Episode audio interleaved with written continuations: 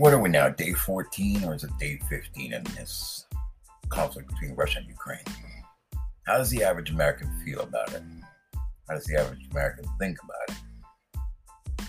How does the average American who probably will wear a uniform and have to fight feel about it after 20 year war in Afghanistan and other places around the world? I don't think they're really looking forward to something against Russia. Not because they're afraid of it. No American's ever afraid of a good fight. How about Bryce Mitchell? Bryce Mitchell. Now, my good old boy from down south in Louisiana.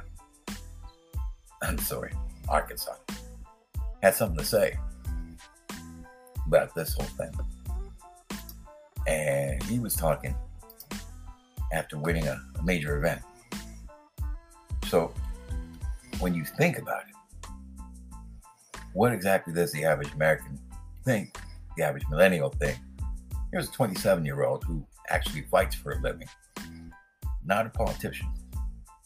What I have to say about the potential of having to fight a war in the Ukraine as Americans.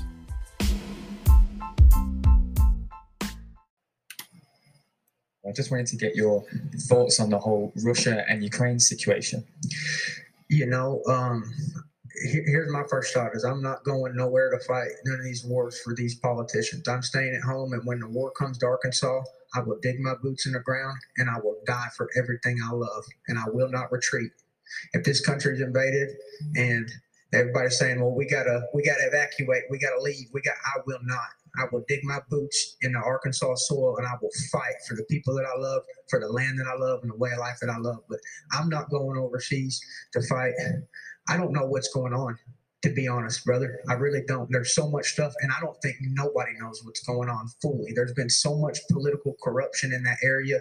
You got Biden and his son making a ton of money off of uh, and using our tax dollars to bribe their people. That's treasonous, in my opinion. Uh, so you got Hunter Biden and his son using our tax dollars. Hey, if if Ukrainian government, if you don't do this, we're taking your tax dollars. He shouldn't be giving our tax dollars to that country anyway. We got veterans out here sleeping on the street, and you're going to give our freaking tax dollars to these Ukrainians. And I, brother, I don't know what's going on over there, but I'm not going over there and fighting. So you know that's basically what I guess many younger Americans would say when you when you discuss the issue.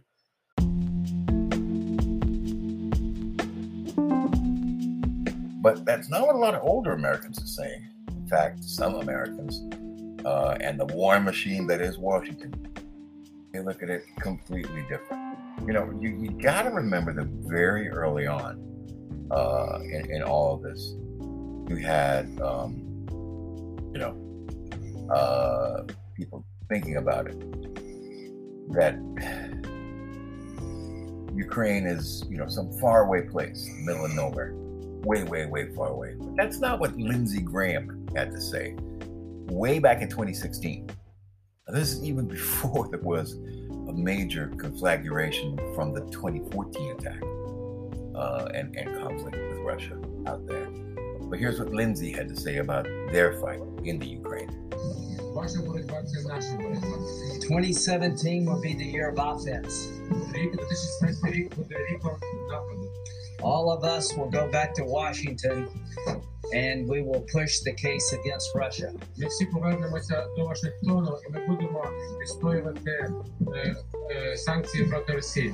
Enough of a Russian aggression. It is time for them to pay a heavier price. So basically, Graham saying, you know, uh, their war, the Ukrainian fight, way back in 2016 was was going to be America's war in his mindset. You see, at this time they were all raising money, and a lot of Ukrainian Americans throw a heck of a lot of money at politicians in Washington. They know how the game is played. You know, they know what exactly is going on, and they look at it and they see it and they say it, and they just, you know, makes you wonder why. Oh, why follow the money? You know, there, there is something that is really, really, really seedy going on with all of this. Something that really needs to be looked at. Fight for what is right is often a fight that takes a long time to figure out. Not something that can be worked out instantly. You know, it is not something that people can just jump on a bandwagon and say, "Oh, okay, well, this this this must be the right thing." It's a conflict. It's a it's a war. You know, and it's not something that can easily be resolved instantly. Now, you have to admire the desire of many in Ukraine who continue to fight regardless of what's happening, especially their president Zelensky, you know, and how he's presenting himself or how his government is presenting himself as the face of this entire operation. And, uh, you know, earlier on Tuesday, uh, he spoke before uh, you know, British Parliament. What rare occasion. Believe he's only one of the one of the uh, one of, one of the only or, or one of the most in recent memory to ever address the House of Commons. Um, and how it just you know grabbed the hearts and minds of, of a lot of people in the UK and how it all came to be something that was a major development. It was a pretty long speech. And a lot of it basically boiled down to what exactly was going on. And some of the key elements sounded almost Churchillian, you know, sounded almost uh, like something that you would have heard from, from those during World War II at the height of uh, the, the, battles back then. But even then, the Polish, the French, the other leaders were being uh, taken over, rarely had an opportunity to address members of the parliament directly in the UK. Here in the USA, we, we had uh, Winston Churchill come over and give a speech. Uh, the other world leader who came over, of course, was Philippine President Quezon, who also gave a speech and asked for America to not forget those people who actually were under the American flag and should have been fought for, but were forgotten. And the United Kingdom was put first at that time. Well, obviously, the situation in Ukraine is horrible one. War in itself is horrible. But let's listen to some of the highlights from uh, President Zelensky of Ukraine. And uh, Vladimir Zelensky, as he addressed the United Kingdom's Parliament, speaking as one leader of his people to the British people represented by Parliament.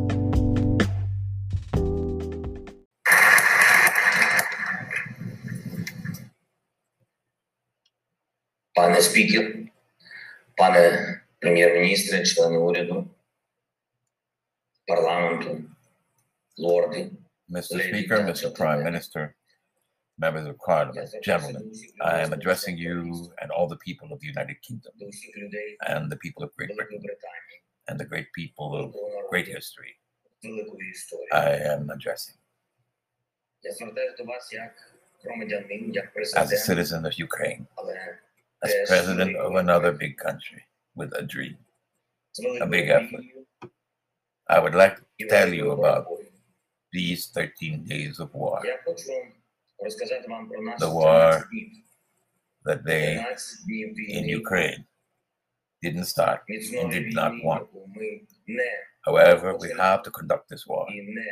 We don't want to lose what we have, what is ours, our country, our Ukraine, just the same. те, що в нас є, те, що наше Україну, так само як ви не хотіли As you didn't want to lose your country коли нацисти when the Nazis started to fight your country. за ваш and you велику had to державу, fight. битву for з Britain. Британією. Бути The question for us in Ukraine is now to be or not to be. You know, this is a Shakespearean question. For 13 days, this question could have been asked, but now I can give you a definitive answer. We will to exist. We are looking for your help, the help of civilized countries. We are thankful for this help and very grateful for you, Boris. No, not Yeltsin. He's talking about uh, um, Boris Johnson, the UK Prime Minister. I'm trying to read this script. We are looking for your help to preserve the uh, sanctions civilized countries and recognizes this country uh, of Russia as who he's implying as a terrorist state. And please make sure uh, that our uh, Ukrainian skies are safe. Please make sure you do what needs to be done, what is stipulated by the greatness of your country повинні до цього зобов'язує велич вашої держави і вашого народу. Слава великій Україні, слава Великій Британії. Glory to Ukraine and glory to Great Britain is what he finally says there. Sorry for getting a little Churchillian in the uh, in the presentation there, but uh, that, that was some of the some of the some of the excerpts there. You would think that if he's uh, going to be addressing the uh, UK Parliament, you might want to do it in English, but hey, you know, whatever. Um, it's it's also primarily for domestic consumption back in Ukraine and uh, that was probably one of the uh, biggest Zoom calls of recent memory. I'm Mike of New York, and we'll be back with more in a little bit, just a little bit. Got it? Got it. Well, after initially saying that they were behind it 100%, the United States government has apparently rejected an offer by Poland to transfer 27 MiG 29s from Polish stocks to a U.S. base in Germany, where they in turn would be picked up or transferred to the Ukrainian Air Force. At the last minute, it would seem, as the deal had been worked out, where Poland would be recompensated with F 16 fighter aircraft in exchange for the MiG 29s. The Polish jets, it would seem, are not going to be going via Ramstein Air Force Base in Germany. At least uh, that's what WION tells us, the Indian TV network. I just saw this a little while ago. Let's listen to what it's about. The United States has rejected Poland's offer to send MiG 29 fighter jets to Ukraine via its airbase. The US says that the proposal raises serious concerns for the entire NATO alliance. Here's what the proposal entails MiG 29 are Russian made Soviet era fighter jets. Poland offers to send these jets to US base in Germany. For Poland, it is a way to replenish Ukraine's air force to help the country fight against Russian forces. Polish Foreign Ministry urged other members of the NATO alliance that had other such aircrafts to do the same. Polish Air Force would receive F 16 fighter jets as replacements.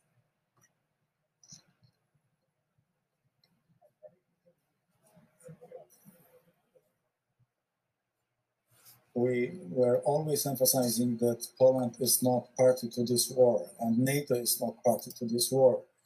Uh, this is why any decisions of delivering um, offensive weapon has to be taken by the entire NATO on a unanimous basis. And this is why we are ready to give all our, of our fleet uh, of uh, jet fighters uh, to Ramstein, but we are not uh, ready to make any moves on our own because, as I said, we are not party uh, to this war. At the moment, Ukraine's Air Force fleet consists of old MiG 29 and Sukhoi 27 jets. These are the only two planes Ukrainian pilots could fly immediately without additional training.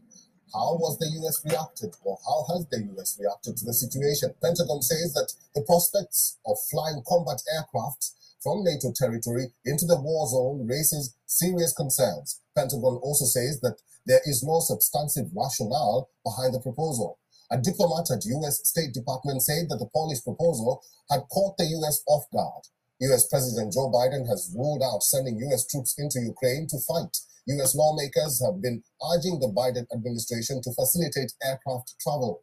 Poland's new announcement reflects its own sensitivity. The country is a part of NATO, an alliance that does not want direct conflict with Russia. Poland is supporting Ukraine with defensive weapons, but it has said that it would not send jets as it is not a direct stakeholder in the conflict. This week, Russian Defense Ministry warned that countries offering airfields to Ukraine for attacks on Russia will be considered as entering the conflict. And so that is that, it would seem. Uh, the decision by the United States government to not accept uh, these Polish jets for transfer, uh, according to John Kirby, who is the uh, Pentagon press secretary. Um, what is the rationale and where the aircraft would operate from?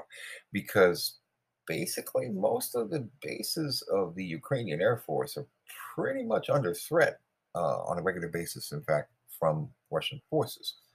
So the probability of them being able to do anything is somewhat limited, as many people are saying. Therefore, let's see how it goes. But that development is indeed a surprise because yesterday, uh, Tuesday in New York City, this was all the rage. This was all the big news. This is what everybody was talking about. And now, it would seem, it no longer is being talked about. It would seem that many people in the USA defense and security structure are looking around and saying there is uh, uh, not exactly a lot of uh, probability with uh, an ability to be able to carry out these actions with the long haul. I'm sorry for yawning there. I mean, uh, tells you how long and hard I work on these podcasts. So, what is going on at this time? We're listening and looking and checking the world to see what exactly I could offer you as part of this broadcast podcast. Um, you know, and, and what it means. So, you know, we, we heard the Indian coverage of it. Um, and we've heard and, and seen some of the uh, statements from, from other officials. Um, as far as two days ago, it had supposedly all been worked out. But suddenly, it ain't gonna happen. And that is very, very strange. As most people who have been looking at this uh, fight have noted, they're just, you know, um, is not a lot of potential to to see exactly how this is going to affect things. Um, well, that's kind of sad, but that is exactly where things stand at this point. And essentially, this is where a lot of people are blaming Joe Biden on for his failures to take things uh, seriously. Senator Mitch McConnell, Kentucky Republican leader of the U.S. Senate, had this to say about Joe Biden and his actions lately with regards to American preparedness for Ukraine and how very little was done to prepare NATO beyond tipping them off as far as steps to protect other NATO countries and allies. Um, Ukraine's President Zelensky over the weekend. He and his constituents, the brave people of Ukraine, have won the hearts and minds of all of us all across the world. Their pain, of course, is Putin's fault. But as I and others warned for weeks before the invasion, that pain has been compounded by the West's hesitation and sluggishness in helping Ukraine prepare for this onslaught, which we could all see coming. Crisis was not only foreseeable, it was, in fact, foreseen. Republicans spent months urging President Biden to put more lethal aid in Ukrainian hands before Russian invasion made those deliveries much more difficult. We urged the administration to reinforce our eastern flank NATO partners before Putin escalated his war against Ukraine rather than playing catch up. We called for heavier sanctions before Putin had fully committed his forces and his pride. We warned repeatedly that the Biden administration must not let these actions be slowed down to the speed of bureaucracy. But that is, of course, what happened. As President Zelensky himself said publicly last week, while he appreciates all the Western help, much of it is ultimately arriving too late. The Biden administration is now finally doing many of the things they slow walked months ago as too provocative or too escalatory, providing stingers, sharing intelligence, deploying more forces to NATO's eastern flank. Finally, getting out of the way of sanctioning Nord Stream 2. Now, as supplies dwindle and safe resupply and transit corridors narrow, Friends of Ukraine will have to work even harder to help the citizens and their government stay in the fight. And that's Mitch McConnell speaking from the floor of the United States Senate uh, on Tuesday evening in Washington, D.C. That's it for me for now on this Ukraine update as we look at the situations going and where they are.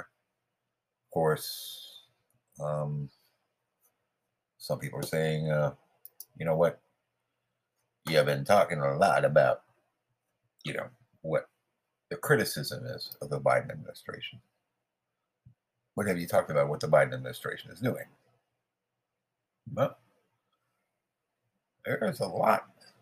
Maybe we'll do that Maybe we'll get to that next week or tomorrow or in a later podcast. I'm Mike of New York. We'll give both sides or all sides or whatever side there is. Is there anything that we should look at? Hmm. Well, we should look at exactly what is next, what is coming, and how far could it go? As we listen and leave you with the President of the United States, Joe Biden. Caring for our veterans has been a central focus of my administration since day one. And for the last year, the Department of Veterans Affairs, led by Secretary McDonough, has been the linchpin, linchpin of our government wide push to make life better for American veterans. Providing assistance through this pandemic, like job training and housing. We're helping lower income veterans access VA care debt free. We're expanding access to healthcare services for women veterans, the LGBTQ community veterans. We're implementing a plan to bring down the rate of suicide among service members and veterans.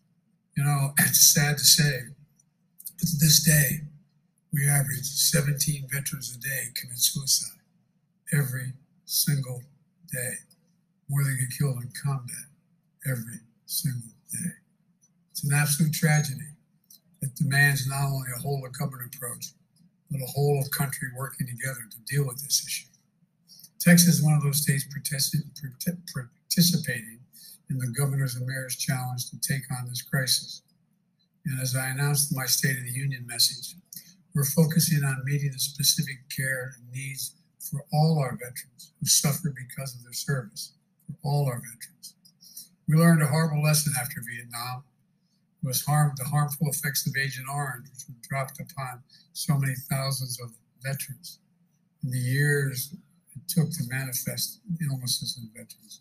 Because then the veteran had to prove that whatever his problem was was directly a consequence of Agent Orange.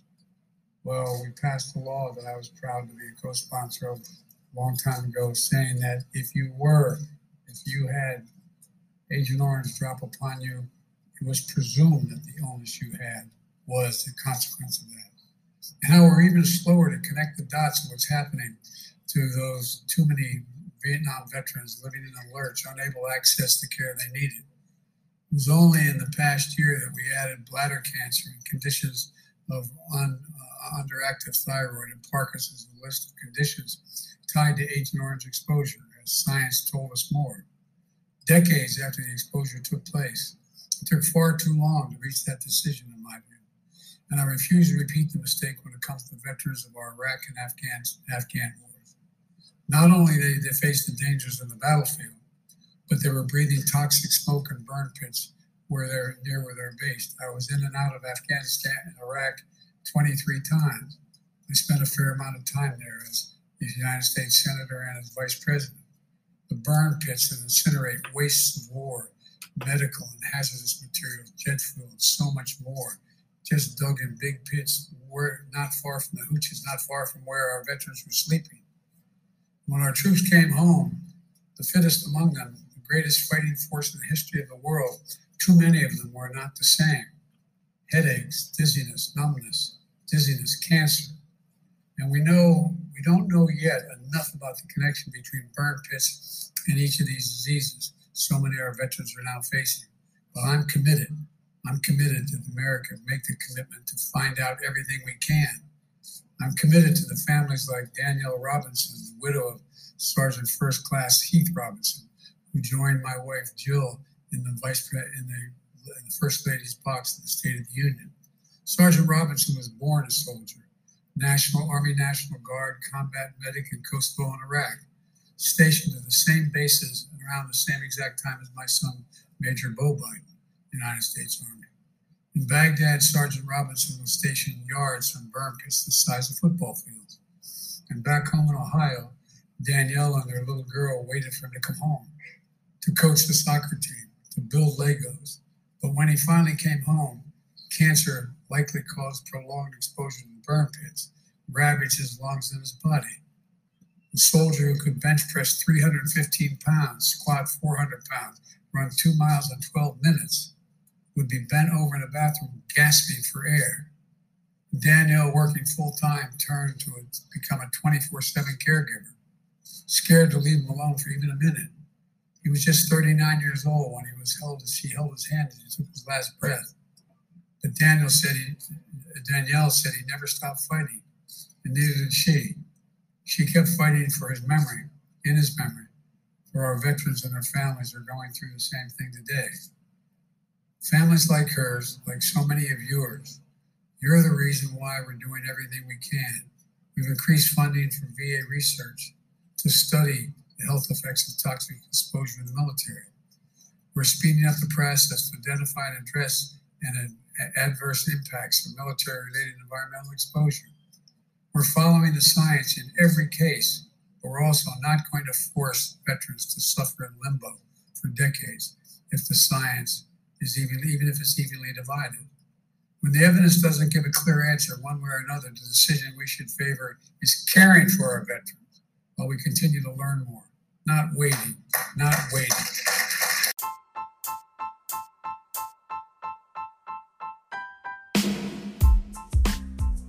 And that is our part two. Uh, President Biden, they're talking about burn pits, the issues with veterans, and uh, veterans' health issues. They're very much concerned for people like me who uh, have uh, family members who are veterans. My brother served in the U.S. Army. A cousin of mine served in the U.S. Navy. In fact, several cousins. Uh, you know, um, unfortunately, because of my vision, I was not allowed to serve, or what I did in my own little way uh, as a journalist, telling the stories of those veterans. And many of the stories, uh, in fairness to President Biden, that, that he's talking about with uh, people affected by toxic chemicals and exposure uh, in Iraq, in Afghanistan, and just on U.S. military bases around the uh, United States and, and, other parts of the world are things that indeed need to be looked into. And if uh, restitution is needed, it should also be for those communities that have been adversely affected by these situations. Because those burn pits he's talking about, I've also seen those burn pits. Uh, and I was not serving in the military at the time. I remember seeing these big, huge clouds of black smoke uh, coming out of northern tip of Guam back in the day, and, and also at the former naval base Guam. I'm wondering also if those pits uh, existed in uh, places in the Philippines and other areas where they also are complaining about these issues of toxic contamination from the bases and a lot of chemicals and other things that were an issue that still needs to be resolved. I'm Mike of New York, and that's the latest for me for now uh, on the situation in the Ukraine. We will have updates when and if they are. Thank you so much for listening. Toodaloo.